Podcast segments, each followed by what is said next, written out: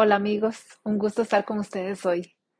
A través de este episodio, además de mi presentación del tema, les presentaré algunas respuestas que recibí a la pregunta, para vos, ¿qué es ser hombre?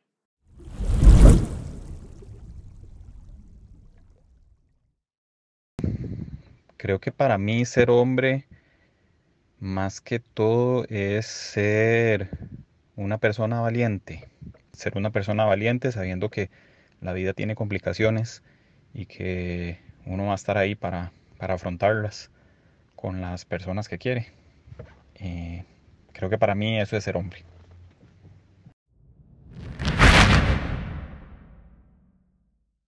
Eh, pues es una pregunta eh, profunda, así que pues analicé y busqué en mí qué es para mí ser hombre y pues encontré la palabra fortaleza. Considero que esta palabra representa lo que para mí, lo que para mí Gerson es un hombre. El hombre, eh, si no es sinónimo de fortaleza, constantemente está en búsqueda de ella. Eh, le gusta demostrarlo y le gusta también eh, que se lo valoren. Le gusta que, le den ese respeto y busca realmente fortalecerse en, en diferentes áreas.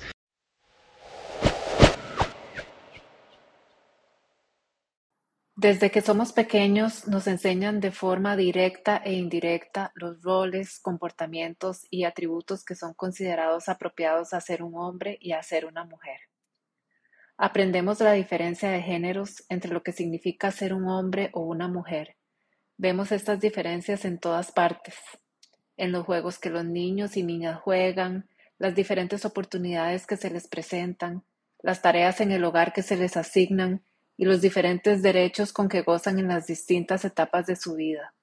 La diferencia de género se enseña y se refuerza continuamente en la familia, amistades, relaciones, escuelas y también en los trabajos. Si hablamos de masculinidad, el término se refiere a los comportamientos y atributos que son considerados apropiados para niños y hombres en una sociedad determinada. Esto, como les decía, se construye y se define socialmente, también histórica y políticamente, es decir, no es impulsado biológicamente. Entonces, la masculinidad es el conjunto de expectativas y prácticas de hombría que son reforzadas todos los días por la gente y por las instituciones, como la ley, la economía, la religión, la educación y los medios. Y por supuesto, las mujeres también participan en reforzar estas expectativas de masculinidad, como cuando la madre le dice al hijo que no llore y actúe como un hombre. En los últimos años, el término masculinidad tóxica se ha empezado a utilizar frecuentemente para referirse a una versión particular de la masculinidad que es dañina para los hombres y niños que se ajustan a ella y que perjudica a las personas que los rodean. En esta versión de masculinidad están presentes, entre otras, las cualidades de violencia, dominación, analfabetismo emocional y hostilidad hacia las mujeres. También la expectativa de características tales como extrema autosuficiencia, dominación de otros hombres a través de la violencia, evitar a toda costa cualquier manifestación de feminidad o debilidad, como llorar o el deseo de ser abrazados, además de suprimir emociones de vulnerabilidad.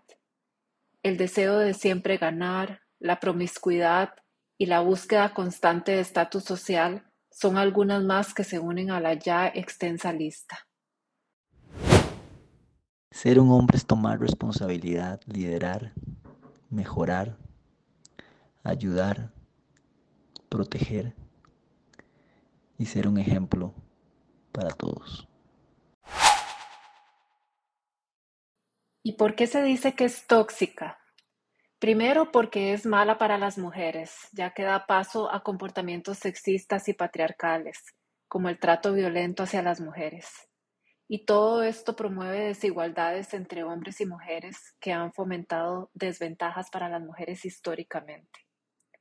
Además, la masculinidad tóxica es mala para los hombres y niños también, Todas estas normas y estereotipos limitan la salud física y emocional de los hombres y sus relaciones con las mujeres y con otros hombres, niños y niñas. Este tipo de comportamientos pueden tomar la forma de bullying y de violencia doméstica, además de traumas psicológicos, y lo peor es que este tipo de trauma muchas veces es ignorado, como cuando escuchamos frases como así son todos los hombres o pareces una niña. Entender el término masculinidad tóxica es importante porque reconoce que el problema es un problema social de cómo los chicos y hombres son enseñados a socializar y organizar sus vidas, y nos aleja de la idea de que estos comportamientos son innatos e inevitables. La idea es que todos, y especialmente los hombres, reflexionen críticamente en qué es masculinidad y género que examinen las actitudes y comportamientos peligrosos que han sido moldeados a adoptar y así fomentar mejores vidas para ellos mismos y los que los rodean.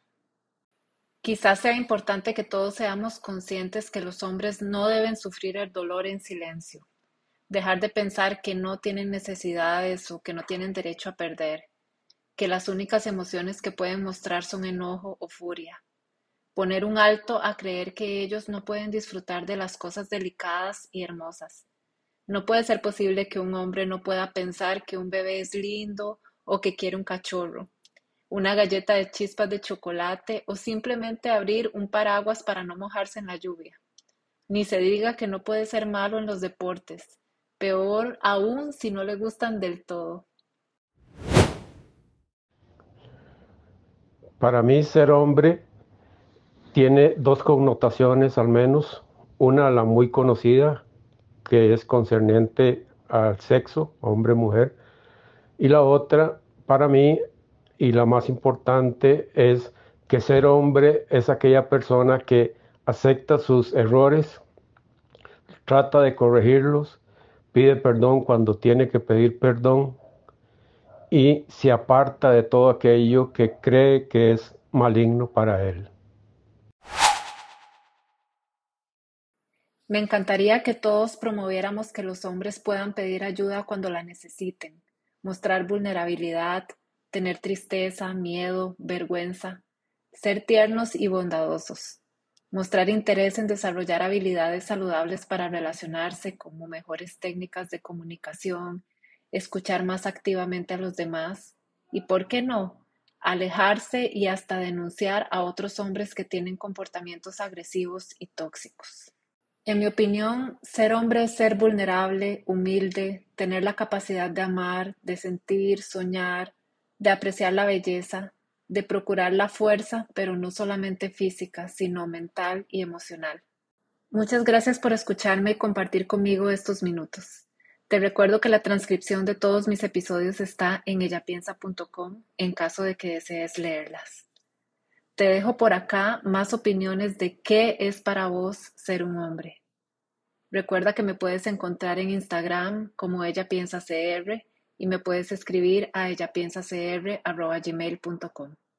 Nos vemos, chao. Para mí ser hombre es primero ser parte de la humanidad y junto con la mujer compartir la maravilla que es la vida. Luego una responsabilidad moral y ética porque especialmente en el siglo XXI ser hombre tiene que ver con eh, tratar de igualar muchísimas cuestiones que en el siglo XX, XIX y cuanto más atrás, peor aún, parecía que en valores, principios o injerencias sociales exclusivamente, eh, había una preponderancia, un dominio. Por supuesto que el hombre es diferente a la mujer y, celebro la, la diversidad y las diferencias que en su sentido lógico son bien entendidas. Pero a mí ser hombre desde la masculinidad, desde mi rol en la sociedad y desde ciertas cuestiones que son más propias históricamente al hombre eh, que a la mujer, sin un machismo, sino por una cuestión de, de gustos, me hace sentir muy bien. Y si volvieran a ser, me gustaría volver a ser hombre nuevamente y disfrutar de la belleza de la mujer.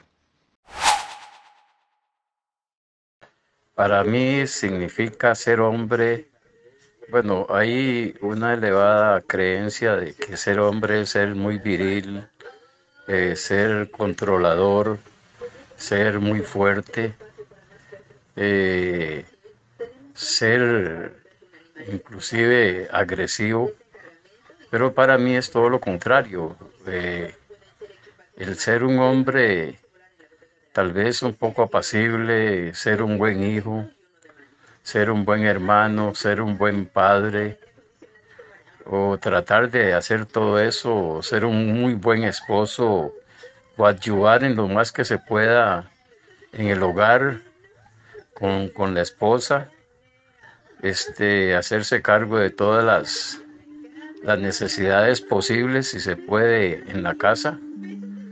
Y lo más importante es eh, darle bastante amor y cariño a la familia.